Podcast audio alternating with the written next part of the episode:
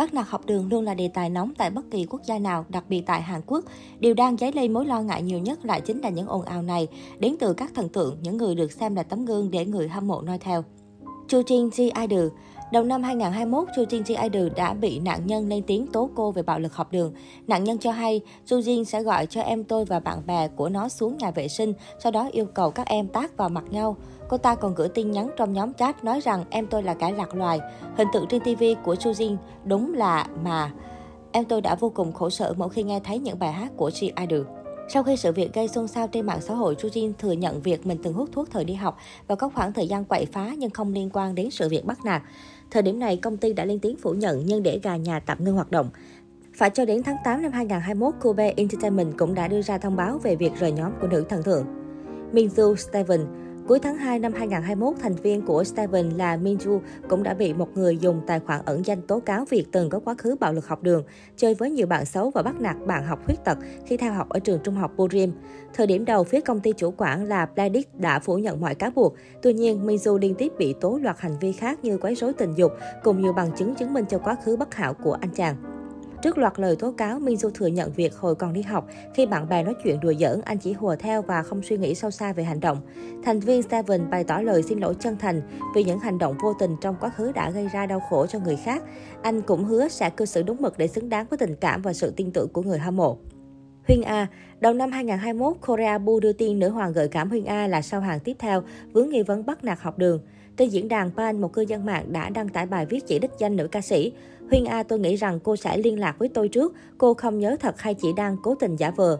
Cô đã gọi tôi và thêm hai người nữa đến khu vực phía sau trường và nói rằng cô chưa bao giờ coi chúng tôi là bạn. Cô đã tác vào mặt chúng tôi ba cái. Tôi nhớ cô đã tháo kính của họ và nép đi. Lý do tại sao tôi chưa bao giờ tiết lộ bất kỳ điều này là vì không có bất kỳ bằng chứng và tôi nghĩ rằng không ai tin tôi. Tôi rất tức giận khi thấy cô ta xuất hiện trên truyền hình như chẳng có chuyện gì xảy ra.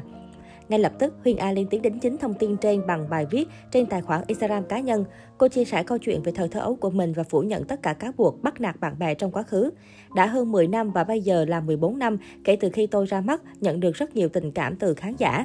Đây là công việc tôi đã chọn để thực hiện ước mơ của mình nên tôi chỉ cười trừ vì đây cũng là một cách để người xem thể hiện sự quan tâm. Tôi bắt đầu với vai trò là một diễn viên nhí đóng vai phụ từ năm 8 tuổi.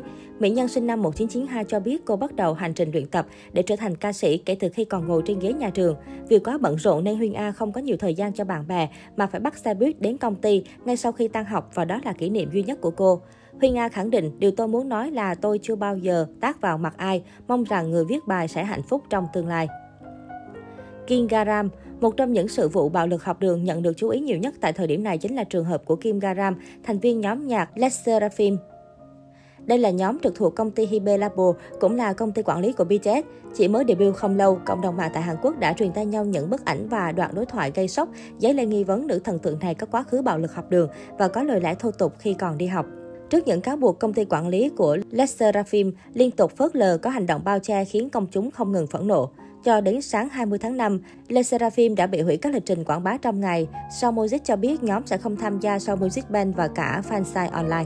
Khoảng 2 giờ chiều giờ địa phương, công ty chủ quản Hyperlabel cùng Sound Music đã đưa ra thông báo Kim Garam sẽ tạm dừng hoạt động Le Seraphim và sẽ chỉ hoạt động với 5 thành viên. Tuy nhiên, phía công ty chủ quản giữ vững lập trường khẳng định Kim Garam cũng là nạn nhân của bạo lực học đường. Hyun Jin Stakit, thành viên của Stray Kids, Hoan Hung Jin từng bị tố chế nhạo bạn học cấp 2 sau khi biết người này tham gia diễn xuất và thuộc một công ty quản lý nhỏ. Bài đăng tố cáo còn cho biết nam thần tượng đã buông lời lẽ xúc phạm trong một nhóm chat. Sau khoảng 4 ngày, phía công ty chủ quản đã thừa nhận các hành vi sai trái của Huyên Jin và cho biết đích thân anh đã đến gặp mặt bạn xin lỗi nạn nhân. Trong thư tay của mình, Huyên Di gửi lời xin lỗi đến tất cả những người mà anh đã xúc phạm bằng lời nói và cư xử không tốt khi còn đi học. Anh cho biết đã cảm thấy rất hối lỗi, xấu hổ vì đã làm tổn thương người khác. Dù bị yêu cầu rời nhóm nhưng sau thời gian tạm ngừng hoạt động, đến tháng 6 năm 2021, Huyên Diên đã quay trở lại và tiếp tục hoạt động cùng Soi Kick. Lia XG Ngày 24 tháng 2 năm 2021, một tài khoản đăng tải lên diễn đàn trực tuyến tự nhận là nạn nhân của một vụ bạo lực học đường của nữ thần tượng sinh năm 2000 sở hữu một bờ vai thẳng đang học cấp 2 gây ra. Nữ idol mượn tiền bạn học khác nhưng không trả, còn lập nhóm chat nói xấu, tẩy chay tập thể một số người mà bản thân thấy không vừa mắt. Netizen suy luận rằng đối tượng bị nhắc đến trong bài đăng là Lia Chi Qua Bi sau đó chính thức lên tiếng về những bài đăng được lan truyền từ các tài khoản khác nhau, gây ra tranh cãi và suy đoán về Lia. Công ty này cho biết đã kiện và xử lý một tài khoản với lý do cố ý phỉ bán, làm xấu hình ảnh của nghệ sĩ vì tung ra những tin đồn sai sự thật, thiếu tính xác thực và tiếp tục điều tra làm sáng tỏ tin đồn theo đúng thủ tục pháp lý. Các tin đồn về Lia hoàn toàn sai sự thật và JYP sẽ tiếp tục điều tra nhằm làm sáng tỏ các cáo buộc liên quan. Công ty sẽ can thiệp mạnh mẽ bằng pháp lý với những hành động bôi nhọ nghệ sĩ, gây gián đoạn cho các kế hoạch của nghệ sĩ như bình luận và tung tin đồn thất thiệt. Sau đó Lia tiếp tục được hoạt động cùng XZ nhưng hình ảnh của cô cũng bị ảnh hưởng phần nào.